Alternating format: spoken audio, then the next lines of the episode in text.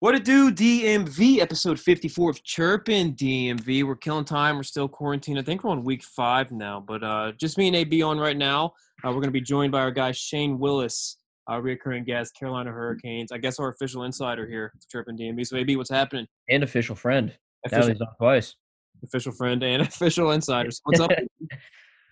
Uh, nothing much, man. I'm just, you know, just playing a lot of video games. Honestly, same, same, same. You're just playing Warzone and NHL and FIFA. Yep. Just warzoning the shit out of some people. yep. Um, like we said, we do got Shane coming on. He's on for about a half hour. Always good talking to him.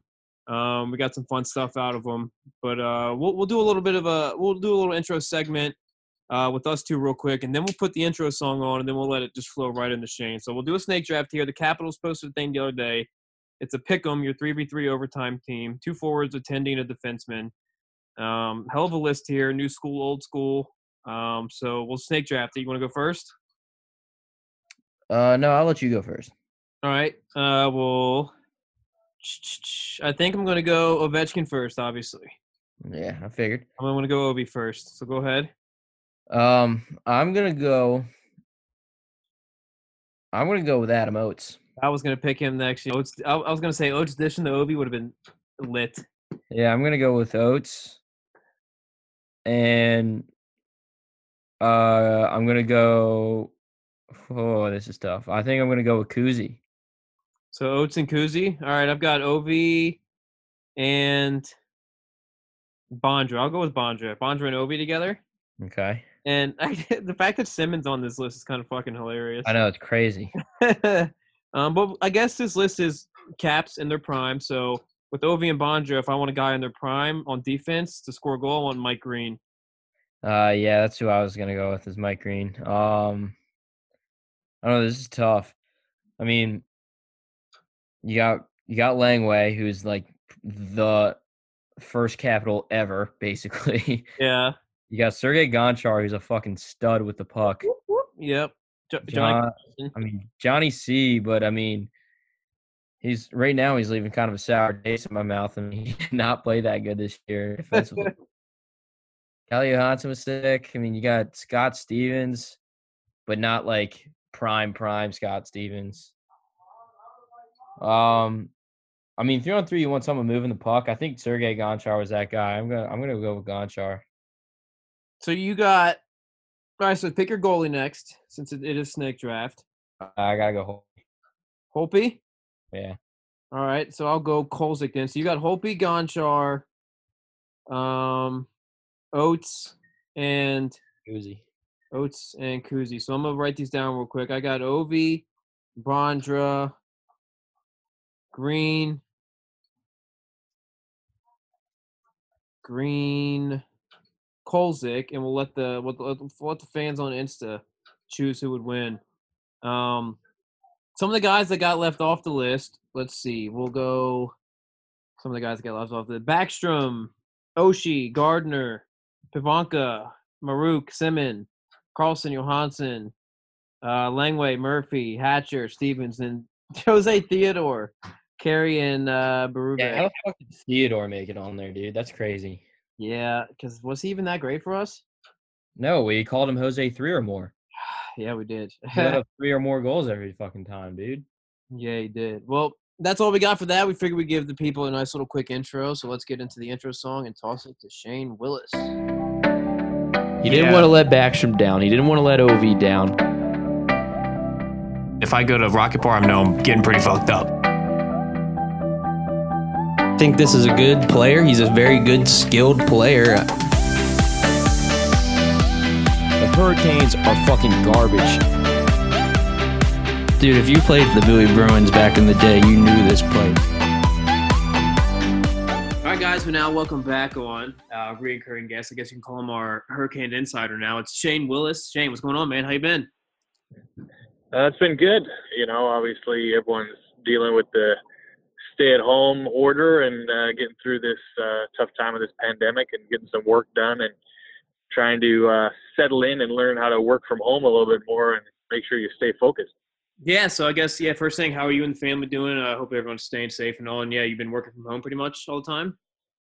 Yeah, family's good. Everyone's good down here. So uh, the Hurricanes, as, as much as everyone else, shut down the offices and you know has everyone working from home right now to get things done. But uh, you know, staying busy with a lot of things going on, building new programs, and then continuing to try and plan for the summer and you know dealing with the pandemic that's going on, trying to see as far into the future as you can and kind of wait for word to if you can keep promoting your summer camps or if things are going to need to get postponed and you know, I think we'd all love to have answers to that, but it's just something we don't have right now. We kind of just sit and wait, and you know, hopefully we can get back on track as soon as we can.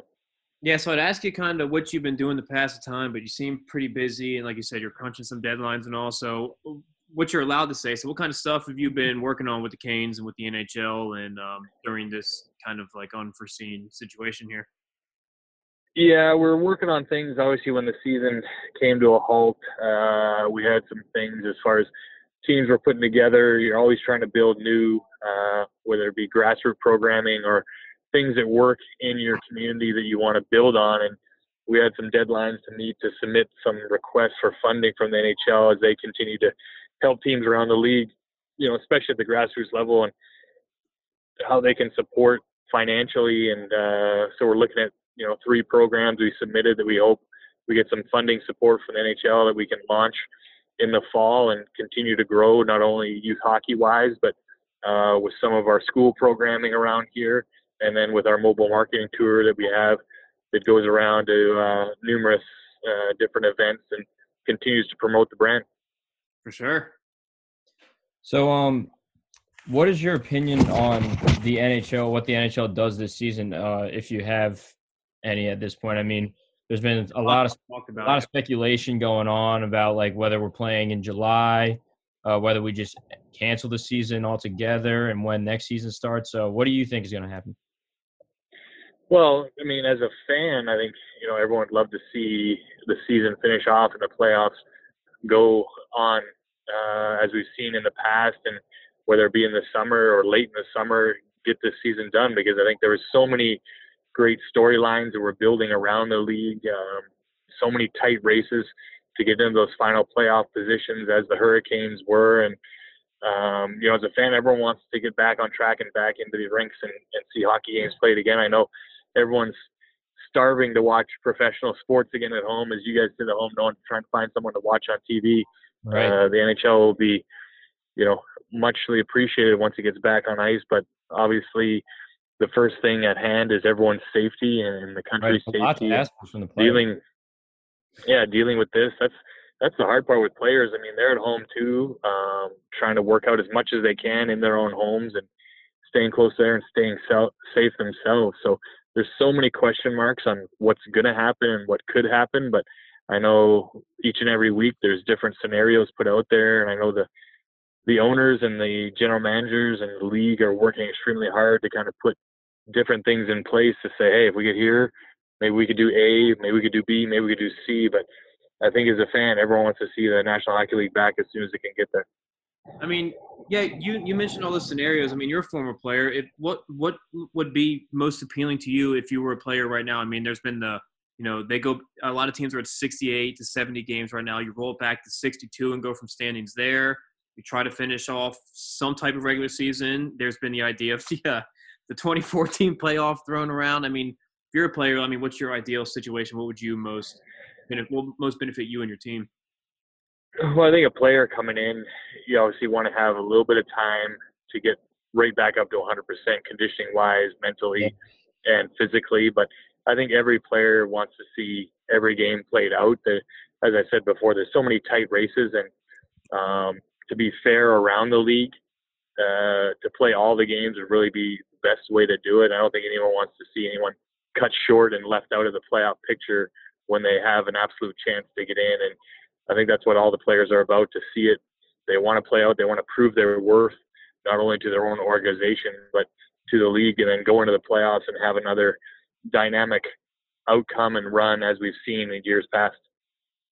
Yeah, I mean, it's it's kind of it, ultimately it feels like it has to be the player's decision because it's their bodies that they're sacrificing and it and it's like if they want to like if they're saying that this might endanger the, them and their families and they don't want to play. You can't force these guys to play. And there's been I feel like there's been players like Drew Doughty where I mean the Kings are out of it and he's like there's no there's no effing way that we can play. And then there's other teams that are like rating the playoff on they're like no we have to finish out the season. That's just I feel like it's almost like 50-50 when it comes to that split. Yeah, I think that's the other thing you look at. There's definitely the business side of it that the league looks at and they want to play and the players want to fight tooth and nail to get to the Stanley Cup finals and, and win, you know, as we consider the best trophy in professional sports and they know how hard that is. Right. But at the same time, when you hear, you know, the physicians and the country talk about potentially a second wave, it comes into your own, you know, lifestyles as well and the safety of not only you as a player but your families as well and, and being there for them if things were to happen. Right. Yeah, sure. I mean, let's let's kick it over to your team. I mean, when the season ended, you guys were first in the wild card. I mean, if the playoffs started the day the season ended, it's Caps versus Canes again. I mean, take us through how was Carolina going? I mean, we hadn't played you guys since when me and AB were down there for that January second or third game. I mean, you guys won a four game losing streak, ended it, and then finished on a three game winning streak for everything hit a halt. Yeah, it was a little bit up and down as we got to the uh, kind of pause there, but I think the Hurricanes were starting to really find their way and find their game as they did last year late in the season. Um, you saw different guys kind of stepping in. They had a few injuries. You know, one of the main ones in Dougie Hamilton. They made some key trades at the deadline to acquire players to help their lineup, and I think uh, you know the Canes were sitting ready and poised to make another run. You know, definitely get in the playoffs. And as you said, if it was to go into the win percentage, we'd be back to what we saw last year, Hurricanes versus Caps in in round one. And I don't think any fan would be opposed to seeing that again because what an epic battle we saw last year yeah. in that seven game series. Uh, who do you think was the MVP of the Canes this season if the season ended today? Oh, that's a tough one. I think, you know, there's a few guys that could fit into that. I think early on, um, most of the votes would have went to Dougie Hamilton before he got injured, you know, and then it's such a tough injury for him having an outstanding season. But Sebastian Aho continues to fill into the superstar of the Hurricanes hoped he would and really carry this team. And then you look at a young player in Andrei Svechnikov in his second yeah. season, really developing into that elite sniper that the Hurricanes wanted when they selected him second overall. Yeah, and it felt like from what I saw of the Canes, I mean, that team just feels like a complete team bought into Rod Brind'Amour's system. I mean, it, it is hard to just narrow it down, but like you said, I, to me, yeah, Sebastian Aho and Svechnikov are the two guys that always stand out. And you did mention um, the deadline pickups. Who'd you? I forget who you picked up. Was it Trocheck? Trocheck, um, and then uh, from the Devils, we picked up Vatanen on oh, defense, oh, who was injured coming in. But you know, uh, going into the playoffs with the amount of injuries that happened, uh, to have a depth offensive defenseman, another guy like that, uh, was going to be a key pickup for the Canes as well. Yeah, he's a good puck moving defenseman. Uh, how did how did they play? Well, how did Trocheck play? I guess for the games that you guys had him. I think you know if you were to ask Vincent on his game, I think he struggled early. Um, you know, any guys involved in a trade, they know it's tough when they leave a place in Florida that he was so vested in. But coming in, I thought he started to settle in. Uh, you know, with Rod Brind'Amour trying to find wingers that suited him best, he started to play much better before the pause. Uh, as I said, Vatanen wasn't playing, and then another player we picked up was Brady Skjei from the New York Rangers, just another depth defenseman, big physical guy who skates so well, and we know how much that needs to happen in the playoffs. And I think he started really playing a lot better again, getting into the system of where you know our defensemen really have a green light to jump in offensively, and Brady Skjei was starting to find his way uh, before the pause. Right. That, that's kind of an interesting situation. I mean, I kind of want to get your thoughts on that. I mean, there's I don't know if I don't know the details with you guys at the trade deadline in terms of like if you sign Trocheck immediately to like a multi-year deal or if it's just like play him out to the end of the season. But like in the cap scenario, we get Kovalchuk, who we know is just to come in, help us in the playoffs, and go from there. But he's gone at the end of the season, and but we didn't give up much for him. We didn't. We, I think we gave up a late draft pick. Yeah. Uh, but there are some teams that went for these high caliber free agents to make a playoff push um, and dumped a lot into it. I mean, I don't know exactly what Vancouver did with Toffoli, but I mean, did you guys have that type of scenario? And then what's what's what's your thought process on teams that you know potentially will lose out on a player Rental. that's in to make a push, but they might have given up a ton of assets for it. Yeah, and as we've seen over the past few years, the high risk trades of the players that you mentioned that are, are expiring haven't really worked out a lot in the past for teams. I think the Hurricanes went in with the mindset to sign players who had term. Brady Skjei still has term. Vincent Trocheck still has a year left on his deal. Vatanen was the only guy who was going to become a UFA, but I think they looked at him as Dougie Hamilton's out. We don't know if he's going to make it back Extend at him. some point in the first round or in the second round. It gives you that depth, extra player, and extra legs uh, inside your locker room if you need it. But I think the Hurricanes did a great job of trading away some picks uh, and a couple key players in the Trocheck trade. Um, yeah, that, Erik Haula was you know, they- for you. yeah, he was doing well. I think he was one of the guys that was kind of started faltering a little bit before the trade deadline in the system. Um, and the one big thing we've learned here that we saw last year, one of the biggest things you need is that locker room chemistry and everyone's buy-in. And I think that's where there was a little bit of a, a bump in the road and, and some issues with Erik Haula. One of the reasons, again, he was a guy that was going to be a UFA. And when they looked at it long term, I don't think Erik Haula was going to stay here. So I think they felt like he was expendable. And if they could move him for a guy again who has term, it might only be one year, but we have an upside like Vincent Trocheck and a year left to work inside your system and see what he can do. I think that's a positive when you can trade for a guy like that. Right. Yeah, for sure. Yeah, well, I mean, obviously, there's still the uh, situ- situation where things can play out because I know, like on our end, we would love to see Kovalchuk for more than six games or the seven games he played. Um, you mentioned that you, you talked about that Caps Carolina series. I mean, a lot of people don't speculate it during the season, but now that we're kind of at a halt, you can. Um, based on that Hurricanes team this year, I mean, who would have been your most favorable uh, playoff matchup, and who was a playoff matchup that you probably would have wanted to avoid the most? Well, I think going in, I think when we looked at, we've always seemed to play well against the Caps. Yeah. So I think Well, yeah, the Hurricanes wouldn't be, you know, fearful or anything like that going into that series. I think the one team is you fall into the wild card. If you got stuck playing the Bruins, I think we know how they play in the playoffs and you know what they did to the Hurricanes in the East Final last year. I think that was a team. You know, between them and Tampa was probably a team that, uh, you know, teams would probably want to avoid just because of the firepower they had, some of the players they added at the deadline, and then ultimately the goaltending they were getting at the pause um, before things got done. Yeah, we would have.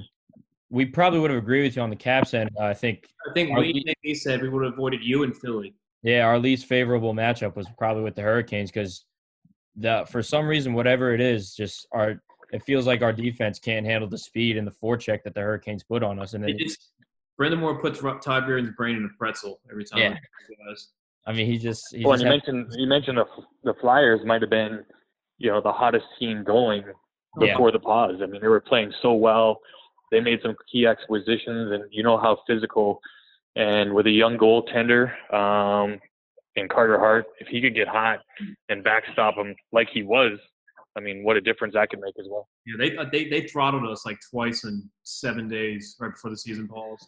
Yeah, I think the ideal scenario for the Caps was for the Hurricanes to sneak into that third spot and have a Philly versus uh, Carolina first round playoff, I guess, for us.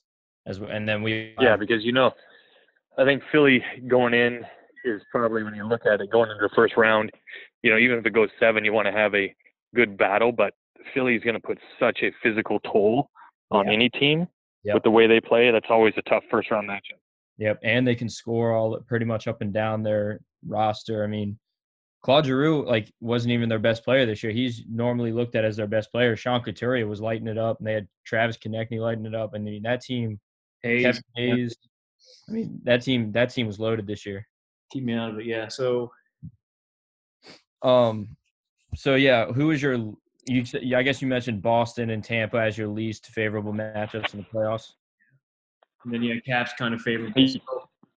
Go ahead. Yeah, I think just when you have when you have success against a team like the Hurricanes have against the Caps, I think they look at that as favorable. And then any teams that you've struggled with, I mean, we struggled with Philly. Um, you know, Tampa's just so offensively talented. You don't want to get into a series if they come out of the gates and game one or two and really unload, I mean, that just gives them the momentum to keep going. And um, I think the Hurricanes would love to settle in and and get a team that they can skate with and put the pressure on, like you mentioned, that they do all the time Right. uh, when we come up there and and just play their system. But overall, again, I think the locker room when you got a guy in there like Justin Williams and the leadership of Jordan Staal, I think when you have that there, I don't think it's a fear factor. It's just a matter of who you match up against best.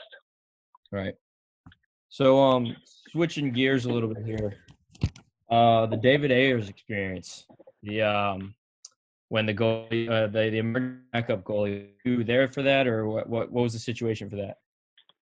I was actually um, in Quebec City uh, with our Pee Wee team and the Pee Wee tournament uh, there the night of that game happened.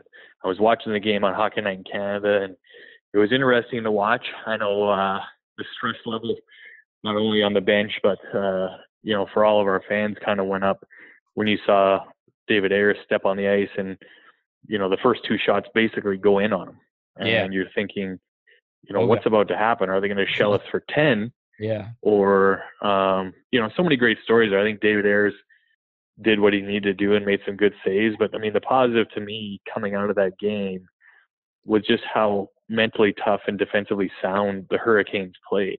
Yeah. And I think going into the playoffs, to me, the coaching staff would use that game and be like, "Watch how we played here. This is how you need to play." And then you have an NHL goalie sitting there making the easy saves that you need because you know, again, when David Ayres stepped on the ice, I was sitting there watching, going, "This was the best guy they could find in Toronto." I was just like, Right. "What's about to happen?" But you know, a lot of the teams I think go about it finding those guys of like how easy it is to find someone. You know, he's around the rinks, he's played before at high levels, but um, I know the league looked at it very closely. Uh, the GMs talked about it a lot during their meetings in Florida near the end of the season, and um, it's going to stay status quo as is for teams, but it's not something I don't think any coach, as you saw Rod Brind'Amour when David Ayres stepped on the ice, wanted to see.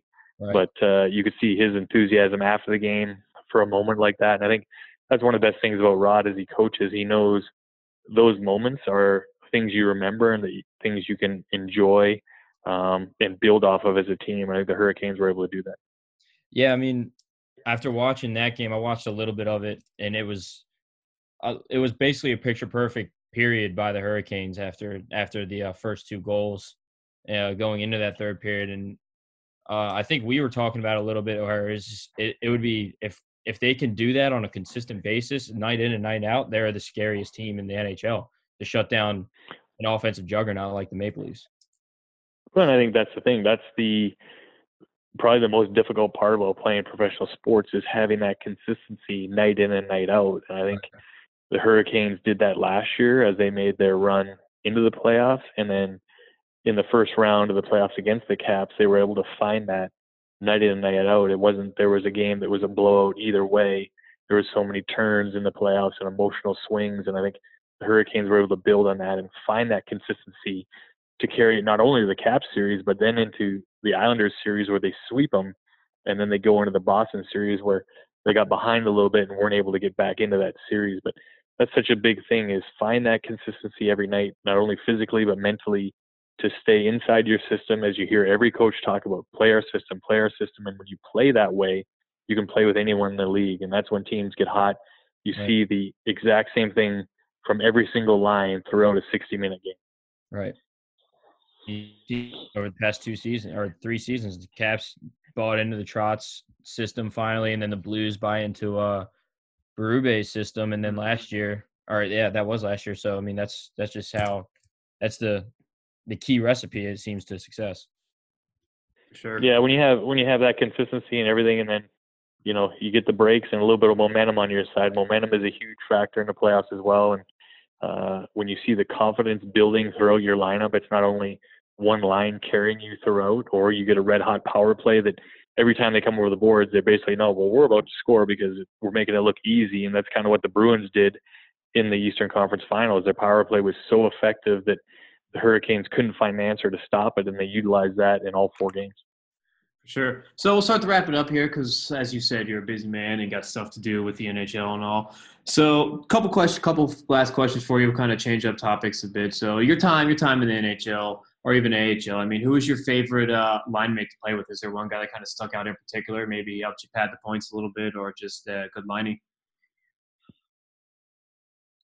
Games being a rookie, I got some unbelievable opportunities given to me by head coach Paul Maurice. Uh, starting the year out a little bit playing with Hall of Famer Ron Francis. You basically just have to get around the net with your stick on the ice, and yeah, that's not bad. Um, he's in the Hall of Fame for a reason, being able to get the puck to you. But the majority of that season, uh, my line mates were Hurricanes head coach Rod Brind'Amour, and left winger was Marty Gelinas. And I think as a young rookie, when you come in, talking about consistency, you knew exactly what those two guys were going to do every night. The hard work they put in um, in the gym and off ice to prepare, and then mentally prepare um, it was easy for me to feed off both those players um, to find the work work ethic you need to play in the National Hockey League. So I'd, I'd probably have to say Rod Brind'Amour and Marty Jones. Yeah, I was actually before this. I was actually looking at some of the the rosters you played for, and um, I mean that Tampa Bay team was stacked too. I mean, I, I there were so many players on that team that you kind of forget about, and one name that stuck out to me was Cory Stillman. Did you play at uh, with him at all? So I played a little bit with Cory Stillman. He wasn't on my line. Um, he was one of those players. I think when you look back, uh, just such a smart hockey player. I, I don't think Cory would tell anyone he was the fleetest of foot and could beat anyone with his speed.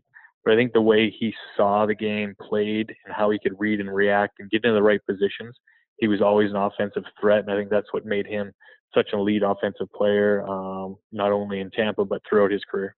Yeah, I mean, he. I was looking at his stats and uh, like because people don't really remember that name from that long ago. He put up 80 points that season with uh, along St. Louis like 94 points or something like that. So he was. I, I, just forgot how good of a player he was. And then you had Brad Richards and Vinny Lecavalier, obviously. But um, yeah, the year Tampa, the year Tampa won the cup, they were so deep uh, throughout their lineups, and I think uh, John Tortorella did a great job managing his bench because he got quality minutes even from his fourth line um, of the guys going out there and, and creating chances and making sure the majority of the play is in the offensive zone.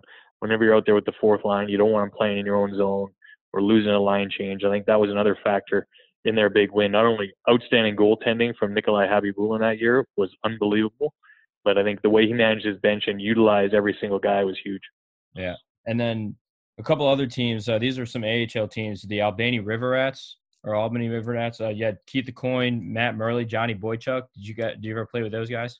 But yeah, in Albany that year in Albany was a great year. Um, Keith Aucoin, just an outstanding offensive guy that, you know, everyone always asks me about playing the NHL and they talk about guys in the American Hockey League and Keith was one of those guys that could just put up numbers left and right and he never really got a great opportunity in the National Hockey League.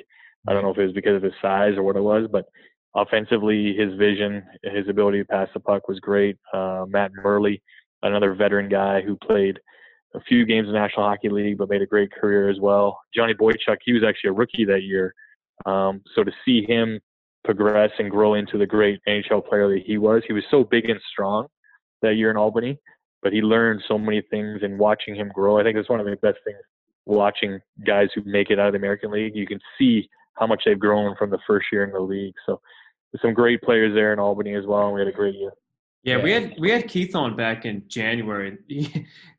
he's a wild dude, but um, yeah, it's kind of kind of interesting how he can be like one of the greatest or one of the highest scoring AHL players of all time, but kind of not really have that. I don't want to say ability, but just never make that step in the NHL to be a prominent kind of forward or anything.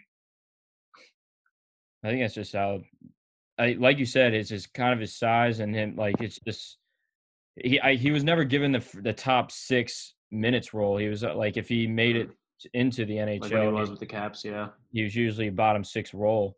And mm-hmm. more yeah, bottom six, not getting any not getting any power play time, which he was uh, unbelievable at as well, being the quarterback on the power play. And I think so many teams wanted him. And I think one of the best parts about Keith's game was what how mentally strong he was when he was in the American Hockey League, how well he played, because so many guys get frustrated saying, I'm not getting a shot, I'm not getting a shot what am I going to do? And that affects their game. And Keith went out night in, night out, and just produced, you know, two, three points a night. Uh, he was a hundred point guy multiple times in the American League. So a credit to him uh, how well he played and how mentally tough he was to continue to do that each and every night. Um, and then the last name that I saw you played with was Jordan Eberle when he had to have been a rookie for uh, the Springfield Falcons. Uh, did could you tell if he was he was going to be a stud like right away? Um, I think he had that elite level skill, but again, coming in there um, after his junior season, he came into Springfield and just the youthfulness in him, right? It was a part of the game, and you hear coaches talk about it all the time with young guys.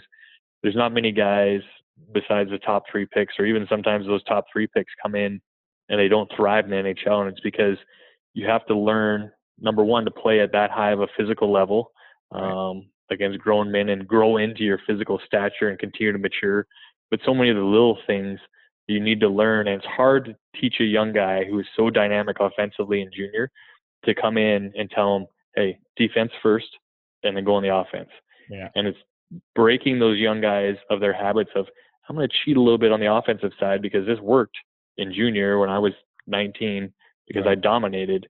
It doesn't work at this level. Even in the American League, it was tough. But Jordan Eberle always had that high skill level and the ability to put the puck in the back of the net. And it was it was easy to see that he was going to progress. But it was a matter of is he going to put in that time and the student side of it to learn how to create at the NHL level. Gotcha. And then my last question here is um if you could name one player that you hated playing against, who is it that you hated playing against the most? Like who was that rat that you just wanted to kill on the ice every time? Well, the one guy, and he's and to see where he is now in his game, still playing the NHL, um, and the elite level he plays at now is Brad Marchand. Brad yeah. was in Providence um, during my time in the minor leagues, and I mean he wasn't a top six player, and he was going around and he was stirring it up like he still does in the NHL, getting under guys' skin. Um, but then to see him kind of explode after playing in uh, for Team Canada on Crosby's line that one uh, year was really when he got his shot. Yeah. But he was always the agitator type that could get under your skin no matter what the game was. But he was always in the scrums. He'd pop out of nowhere and just get under your skin nonstop. He was always talking and just chirping from the bench and doing his job. And then to see him develop in the offensive threat he is, um, I would have to say he ranks up there uh, in the top of being one of the most annoying guys to play against. I was going to say there's only really two answers, and one's Brad Marchand, the other one's Sean Avery. I just didn't know which one you'd pick. Yeah, Sean Avery wasn't that bad. I mean, when we played, uh, there were certain things he did, but I would say Marchand was more of the agitator than Avery was at the time when I played. Yeah. Sure. Well, Shane, we appreciate you hopping on. Hopefully, you're staying safe down there in Carolina. And um, well, even if we do get a playoff series this year, probably going to be fanless. So hopefully, we see you down in Carolina next season again. Well, I appreciate it, guys. Uh, thanks for having me on. And like I said, hopefully, we get through this. Stay safe as everyone is around the country, and uh, we get through this all uh, healthy, and we get back on the ice soon. Yeah. Sure. If, if there's a Caps vs. Kane series, we'll have to have you on again. Yeah, give a little preview of it game one. We'll be getting ready to go. Game right. one, we'll go. All right, Shane, have a good one, buddy. Thanks, guys. Thanks, man. Yep, stay safe.